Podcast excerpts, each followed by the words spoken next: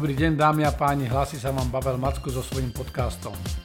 Množia sa správy, že na východe Ukrajiny sa niečo deje a že Ruská federácia sústredie veľké vojska v blízkosti hraníc.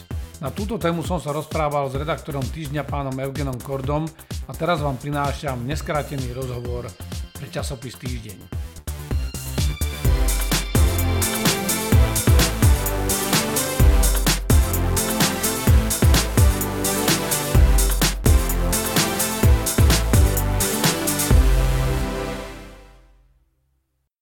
Za generálom e, Mackom som dnes prišiel kvôli tomu, že je to vojak, ktorý e, slúžil e, v slovenských ozbrojených silách, ale zastával aj vysoké pozície v NATO. A pýtam sa ho na to, čo si myslí o tom, čo sa to deje na tej Ukrajine, čo to tam tí Rusi vystrájajú. Tak máme možnosť vidieť poslednou dobou eskaláciu napätia na Ukrajine. Niekoľko rokov tam bolo relatívne prímerie, tá eskalácia bola minimálna.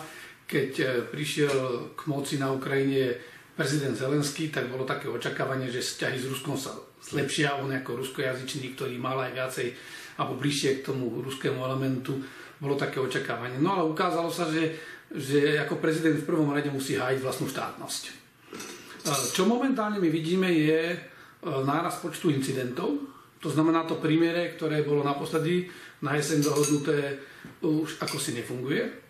Od začiatku roku je viac ako 20 mŕtvych len na strane Ukrajiny e, pri potýčkach, e, pri hraničných, medzi tými zbúreneckými oblastiami a, a ukrajinskými jednotkami. E, v minulý týždeň boli zabití 4 ukrajinskí vojaci a zároveň je vidieť masívne presuny a pohyby vojsk v okolí ukrajinských hraníc. Masívne, čo, to čo znamená? To sú stovky, tisíce? No vidíme, to čo vidíme e, sú pravdepodobne tisíce. Je to ďaleko nad rozmer napríklad podľa zmluvy o konvenčných ozbrojených silách. Akékoľvek cvičenie podľa tej zmluvy o konvenčných ozbrojených silách a tom viedenskom dohovore e, nad 5000 sú vlastne e, dopredu deklarované cvičenia, ktoré sa musia ohlasovať dopredu. Rusko síce už dlhšiu dobu deklaruje, že ono sa necíti viazané už touto zmluvou, mm-hmm a ten pohyb vojsk je ďaleko masívnejší. To znamená, teraz počujeme takú tú dvojkolajnú komunikáciu, keď Ukrajina celkom prirodzene je znepokojená veľkým pohybom vojsk v blízkosti svojich hraníc a zároveň narastajú potýčky priamo v tej konfliktnej zóne a namieta, že Rusko sa snaží zvýšiť e, prítomnosť vojenskú aj priamo v tej konfliktnej oblasti. A Rusko tvrdí, že nevylúčilo nič, nehovorí ani príliš veľa o tých cvičeniach, len povedalo, že ono si môže v rámci svojho územia robiť čokoľvek.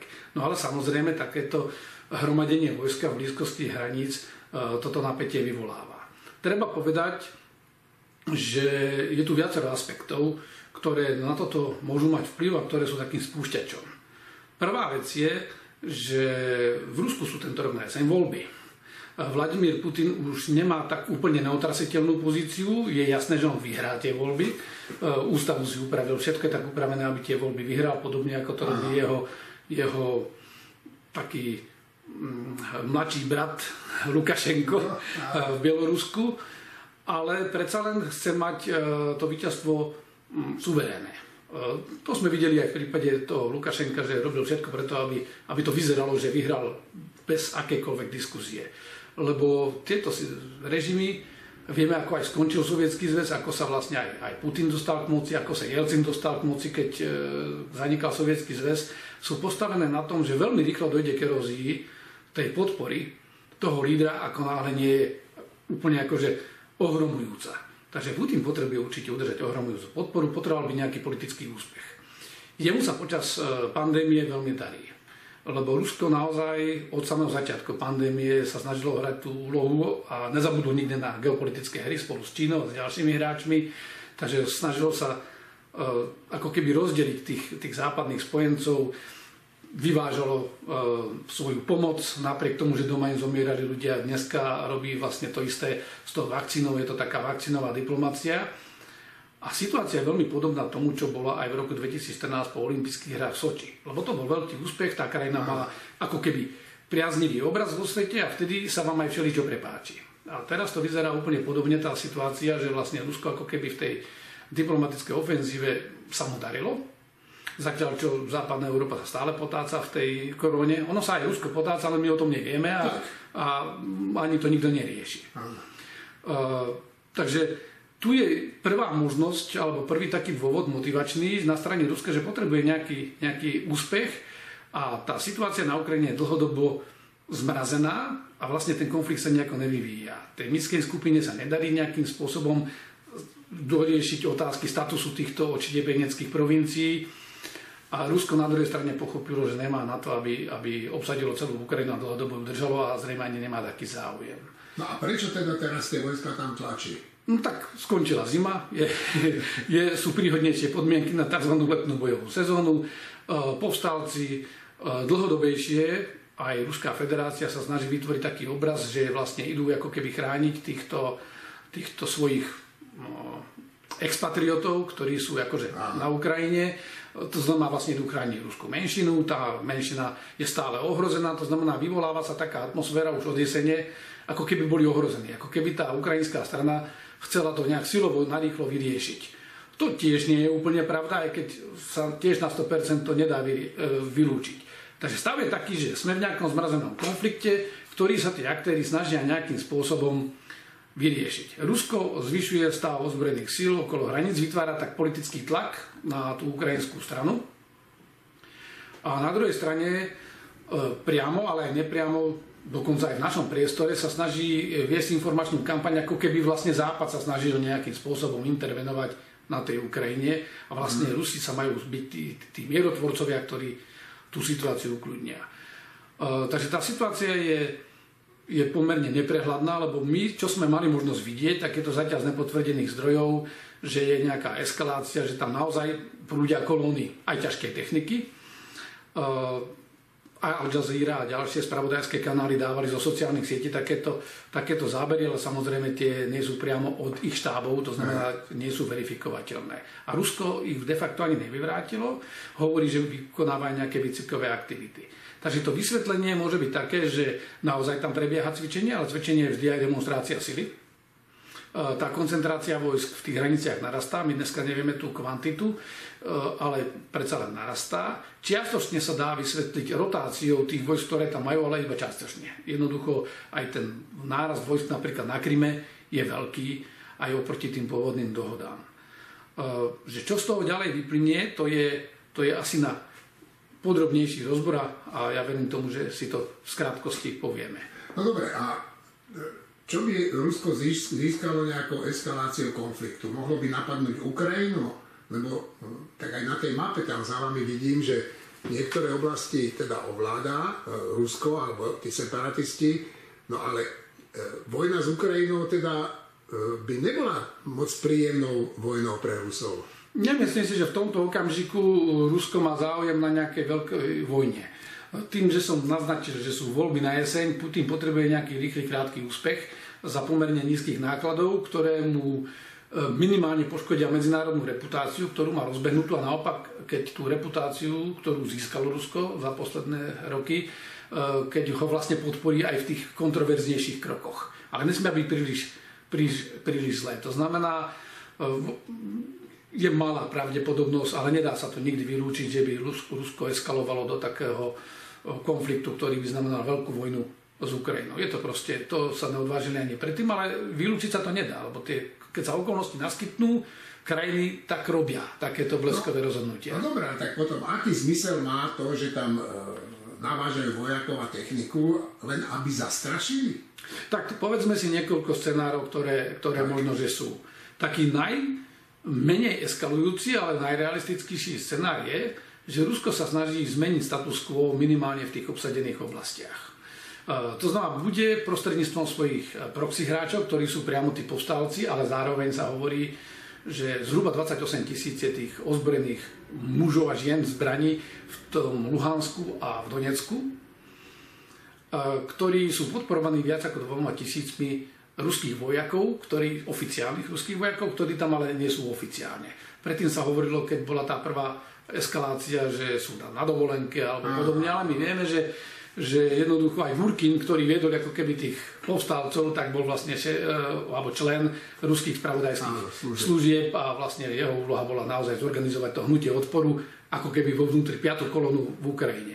Takže toto funguje, e, ale ten status nie je doriešený. To znamená, Rusko má záujem pomôcť aj týmto povstalcom a tým oštepeneckým republikám. Západ je pomerne rozhodený, je teraz ešte slabý, tá situácia je príhodná, že nemá príliš veľkú vôľu Západ do toho intervenovať. Ukrajinská centrálna vláda takisto nemá príliš veľkú sílu túto situáciu zmeniť.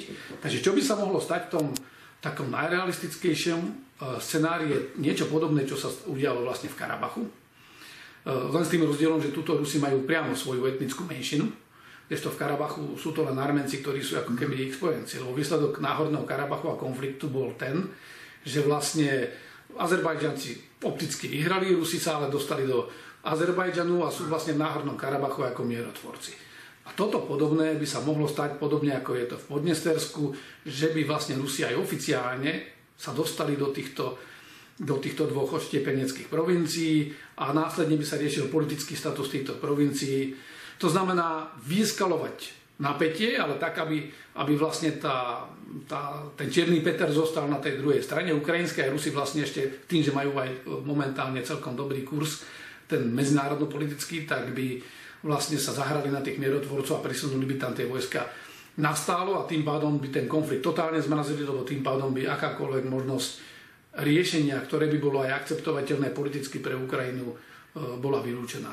Čiže ak tomu dobre rozumiem, čo hovoríte, tak uh, Rusi by tak všetkých vystrašili, že už by nikomu nevadilo, keby sa nič nestalo, okrem toho, že už de facto tie územia, ktoré už aj teraz okupujú, uh, zostali v ruskej moci.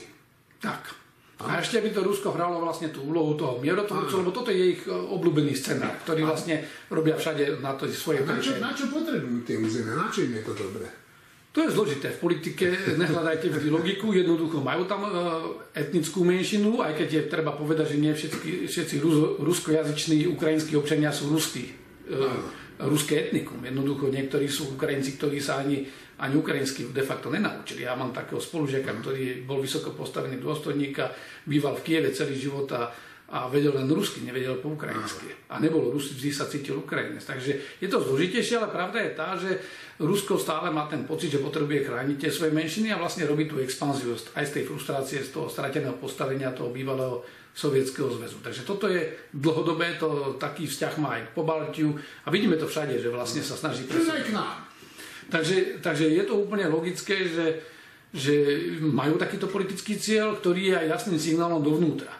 Pretože vy vlastne dávate signál tomu svojmu obyvateľstvu, že matka Rus sa o svojich postará a, a Putin a jeho režim sú tí, ktorí vlastne e, túto matku Rusu robia silným a presadia tieto záujmy. Dobre, ten druhý scenár? Ten druhý scenár je taký, že, ktorý podľa mňa nie je ani prvoplánový v tomto okamžiku, ale to my nevieme, lebo ja môžem tiež sa analyzovať z tých otvorených zdrojov a tie koncentrácie vojsk my ešte nevieme kvantifikovať, aké veľké naozaj sú. Že ale pokiaľ by došlo k eskalácii situácie, to znamená, že by sa im podarilo vyprovokovať väčší stred, tak e, by vlastne do toho konfliktu mohli zasiahnuť, alebo opäť to urobiť cez nejakých kvázi, akoby domácich. A my keď sa pozrieme na tú mapu, toto všetko, čo je červené, je ruskojazyčná oblasť kde je väčšina ruského obyvateľstva v rôznych percentách. E, to by bol ideálny scenár pre Rusko, že vlastne celú túto, no, toto, je, toto sa volá tzv. Novorosia alebo Nové Rusko, kde by vlastne celé toto Nové Rusko s tým Krymom, ktorý už majú anektovaný, ako keby pripojili, alebo vytvorili na chvíľku nejaký bábkový štát, ktorý by sa skôr či neskôr uh, pripojil k Ruskej federácii ako, ako, ako zväzový štát.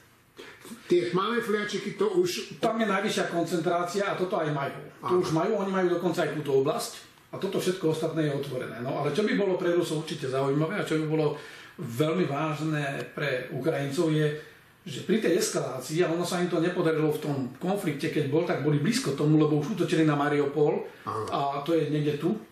A je to vlastne jediný ukrajinský prístav, okrem Odesy, významnejší prístav, ktorý majú de facto toto je Azovské more.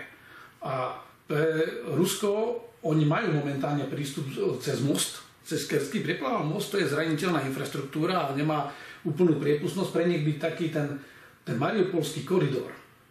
To by mohol byť ten, ten stredný scenár, ktorý by bol taký, že, že naozaj by, by sa im podarilo pri tej eskalácii napätia v tej terme verme, ktorá by vznikla, e, pomocou aj zelených mužíkov a nastrčených vojakov obsadiť celý vlastne tento koridor, oni nepotrebujú veľký pás a vlastne spojili by súvislou pevninou uh, Krym s, tým, uh, s tou východnou časťou Ukrajiny, ktorú už majú pod kontrolou. No dobre, ale to by sa tí Ukrajinci na to len prizerali? Neprizerali, ale proste je otázka, že či majú tú vojenskú kapacitu pri tej eskalácii a preto uh, si treba povedať, že ak sa sústredí vojska tuto okolo hraníc, ono okrem politických aspektov to má aj vojenské aspekty. Vy tým viažete sily a prostriedky, lebo vy nikdy neviete, Kde? či tie vojska sa pohnú alebo nie. Vy to nemôžete vylúčiť a musíte, musíte si kryť chrbát. Lebo v prípade eskalácie napätia, ak by došlo k tomu, tak nemôžu si nechať odkrytú cestu do centra Ukrajiny. Hmm. Samozrejme, sme v úplne inej situácii v roku 2021 ako v roku 2014. V roku 2014 tento scenár bol veľmi pravdepodobný a v podstate sa aj on snažili len v tej dobe sa Putin mohol spoliehať aj na to, že sa mu podarí zmeniť režim v Ukrajine. No ale ten konflikt tým, jak narastá a narastajúcimi obeťami, jemu sa podarilo vybudovať niečo ako politický ukrajinský národ. To znamená, táto tá časť druhá je silne nacionalistická a v podstate pre Rusko je to už nechcené. Má Rusko aj z toho dlhodobého geopolitického zájmu sa vie vyrovnať so situáciou, že by, sa, že by došlo k rozdeleniu Ukrajiny. Kde by vlastne oni si ukradli tú časť, ktorá, alebo získali silný vplyv na tou časťou, ktorá je ruskojazyčná a v podstate tú, tú západnú časť Ukrajiny, ktorá je im veľmi nepriaznevo naklonená vždy im bude, tak by nechali aj ísť hocikam, nech si idú kam sú. No dobre, ale tak e, nech už sa na tú mapu uh, dívame akokoľvek, tak stále je to Ukrajina. A to by sa ten uh, západ, ktorý sa pasuje do spojenca Ukrajiny, a tých demokratických štruktúr, ktoré tam teraz vládnu, to by sa na to len prizeral? Mohlo by na to niečo robiť? Alebo robiť niečo, aby sa to nestalo? Tak, povedzme si najprv, že čo sa udialo aj poslednou dobou. Je jasné, že už od počiatku toho konfliktu Západ zareagoval sankciami proti Ruskej federácii, proti vybraným osobám, e, ale nie sme v takom vzťahu, ako keby bola studená vojna. Prerušilo sa bilaterálne e, aktivity, bol predsa výbor Rusko-NATO, alebo NATO-Rusko, Tie jeho aktivity sú zmrazené, pozastavené, komunikácia na tej najvyššej úrovni medzi politikmi aj, aj vojenskými predstaviteľmi prebieha. E, dobudovali sa neskôr nejaké opatrenia na posilnenie e, dôvery, aby nedošlo k také nekontrolovanej eskalácii. Ale pravda je tá, že Ukrajina nie je členským štátom NATO. E, NATO pôsobiť mimo svoje územie. Nesmie? Tak nie, že nesmie, ale nebude tak ľahko, lebo je to konsenzuálna organizácia. To znamená, všetkých 29 členov by muselo sa zhodnúť na tom, že sa ide angažovať na Ukrajinu. To znamená, NATO vie politicky podporiť Ukrajinu, vie podporiť aj materiálne, nevie sa vojensky angažovať. Hmm.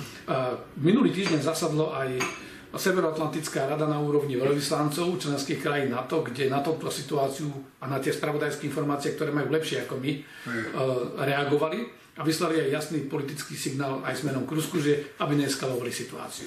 Rusko na to reagovalo spätne s tým, že neúplne vyvrátilo to, čo sa deje s pohybmi ich vojsk a povedalo, že ono si v rámci svojho územia môže robiť, čo chce. A, a tak úplne zvláštne dalo, že aj v prípade eskalácie konfliktu, aby sa na to do toho nemiešalo a aby na to posielalo vojska do Ukrajiny. To znamená, už preventívne vlastne toto hovoria. E, z toho sú dve také správy. Prvá vec je, že teda nevylúčili, že tie vojska hýbu a po druhé, nevylúčili, že môže k tej eskalácii prísť. Na to samozrejme nemá v úmysle tie vojska tam priamo presunúť. Už som to naznačil, muselo by dojsť ku konzenzu všetkých členských krajín. Je to veľmi nepravdepodobné. Ukrajina samozrejme koná takisto, lebo sa cíti ohrozená a my samozrejme musíme filtrovať, keď chceme byť vyvážení, tak, tak je niečo, čo, čo je podložené faktami a niečo je samozrejme aj aj politická retorika Ukrajiny snahe získať... Propaganda. No, ne, nenazval by som to propaganda. Je to klasická politika, kde snažíte sa získať sympatie na svoju stranu a aj, aj nadhodnotíte tú hrozbu, ktorá je. Takže prebehla aj komunikácia s prezidentom Bidenom a, a s ďalšími predstaviteľmi. Americký šéf e, zboru náčelníkov štábov e, komunikoval aj s Valerim Gerasimovom, to je náčelník generálneho štábu ruskej armády alebo ruských ozbrojených síl, komunikoval so svojím protiažkom na Ukrajine. To znamená, je tu taká silná politická snaha e, o deeskaláciu, ale zároveň aj odkaz pre aj to Rusko, že, že tie Spojené štáty budú e, na strane Ukrajiny, že ich podporia. analytici, to, čo ja mám možnosť sledovať, sa zhodujú v tom, že Zatiaľ to nevyzerá na to, že by Rusko naozaj aj z tých vnútropolitických aj medzinárodnopolitických dôvodov malo záujem na nejakej veľkej eskalácii, ale eskaluje, tlačí na píru, to, čo som naznačil, ten minimálny scenár, ktorý by postavil do toho dobrého svetla, že vlastne situácia sa sama zhoršila a oni sú tí, ktorí to zachraňujú, ale nemajú veľký záujem ísť do nejakej silnejšej konfrontácie. Rusko testuje Bidena a jeho administratívu. E, čaká na reakciu, vypúšťa také balóniky, že aká bude reakcia a preto aj tá ich komunikácia je taká neutrálna, kde niečo naznačia, potom dajú silnú výzvu, že ak sa Ukrajina bude eskalovať, bude zničená a hneď za to dajú vyhlásenie, e, ktoré je veľmi také mierne, ktoré vlastne hovorí, že my sme tí zdržanliví a vy ostatní sa kroďte. Takže to je v tej veľkej geopolitickej rovine. Testujú skrátka tú Bidenovú administratívu, lebo je známe, že Biden E, má podstatne e, striktnejší postoj k Rusku a má aj striktnejší postoj k aliancii na rozdiel od, od predchádzajúcej administratívy e, Donalda Trumpa, ktorý bol dosť zvláštnym spojencom, Áno. komunikovať ťažko aj so spojencami a naopak bol veľmi tolerantný aktivitám Ruska. Mal proste iné záujmy. Takže to je jeden aspekt a druhý aspekt je ten, že na to, ako som naznačil, je organizácia kolektívnej bezpečnosti a pokiaľ Ukrajina nemá nejaký takýto záväzok, tak je málo pravdepodobné, že by sa priamo vojensky angažovalo. No dobré, ale tak potom jak môže nejaké NATO e, odstrašiť Rusov od agresie, keď Rusi dobre vedia, že to NATO vlastne nemá šancu zasiahnuť tam, lebo než sa dohodnú, tak Ukrajina bude ovládnutá, alebo tá časť, ktorú chcú ovládnuť. Tak ono by aj šancu malo, ale je otázka, že či má politickú vôľu. My no. dneska sa na tej hrozbe nevieme dostatočne zhodnúť, my sa nevieme zhodnúť e, v rámci NATO ani na ďalších hrozbách. Ten pocit naliehavosti je podstatne nižší, ako bol za studenej vojny. To hmm. Rusko zároveň robí veľmi intenzívnu politiku na rozdelenie tých spojencov.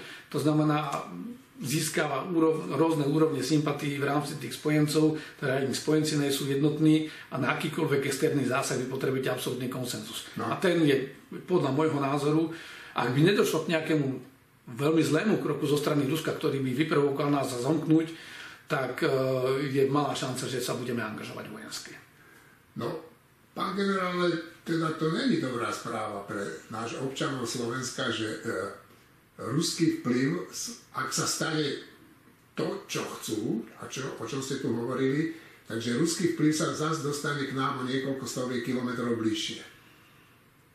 To on už je reálne tu vnútri, len je menej silový, je taký, taký mm, jemný, ale tá ruská informačná vojna beží veľmi intenzívne a ono to vidieť všade. Je to vidieť aj v tej, v tej eskalácii cez alternatívne médiá, keď sa hovorí o bežných cvičeniach NATO, ktoré sú mimochodom momentálne, keď porovnáme tú veľkosť, to sú mnoho desaťnásobne menšie tie presuny, aké vykonáva momentálne Ruská federácia v rámci svojho územia. Na toto robí tiež v rámci svojho územia. Ale u nás sa píšu blogy a články o tom, že, že prečo vlastne tie presuny sú a pritom sa vlastne nacvičuje to, že vlastne celé východné krídlo na to, ako keby sa odzbrojilo. A na to, aby mohlo sa brániť, musí byť schopné presúvať na veľké vzdialenosti vojska tam, kde bude treba. A to môže byť u nás, to môže byť na juhu, to môže byť aj na západe, kdekoľvek, kde by vznikol akýkoľvek bezpečnostný problém, to nemusí byť len vojna, tak to na to nemá kapacity na tom mieste a musí ich tam prisunúť zo zvyšku tých členských krajín. No ale pre mňa ako pre úplného teda e, človeka, ktorý sa nevyzná v, v tých vojenských veciach, tak vychádza z toho toto, že NATO síce má vynikajúcu výzbroj, výborné zbranie, e, e, možno aj dobre vycvičených vojakov, ale čo z toho, keď ich nedostaneme tam, kde treba a vtedy, kedy treba? Tak áno, je to veľký problém a to je jeden z, jeden z problémov, ktoré na to sa snaží riešiť, lebo tá hustota tých síl je menšia a nie je ani veľká vôľa, okrem toho, čo vidíme, že predsunutá prítomnosť po Balti, ale to, je, to nemá ani taktický význam, to má stále väčší politický význam ako vojenský. Je tam proste prítomnosť tých ostatných spojencov na tom území, ale keď sa bavíme o 4000 vojakov, je to nič. Ruská federácia v poslednom období vybudovala tri nové divízie na, na svojej západnej hranici. väčšina z nich je u západného vojenského okruhu, reorganizovala tú zostavu celú do novej polnej armády, to znamená má podstatne kompaktnejšiu silu na západe svojich hraníc. Ale tu je jedna vec, vy ste to naznačili, NATO je stále primárne určené na obranu. To znamená, my sa tu bavíme o tom, že aký je rozdiel vo vašej bezpečnosti, a je jedno, či ste malé Slovensko, alebo ste veľká Ukrajina, aký je rozdiel vo vašej bezpečnosti, keď ste vo vnútri nejakej bezpečnostnej bubliny alebo ste mimo tej bubliny. Napriek tomu, a na, ako na to funguje, ako, ako mu to pomaly trvá, pokiaľ sa týka otázky obrany, je rozhodné a my sme vo vnútri tej bubliny. A to je dôležité? To je absolútne dôležité, lebo Ukrajina je mimo tej bubliny a vidíte, že je vydaná na pospas udalostiam.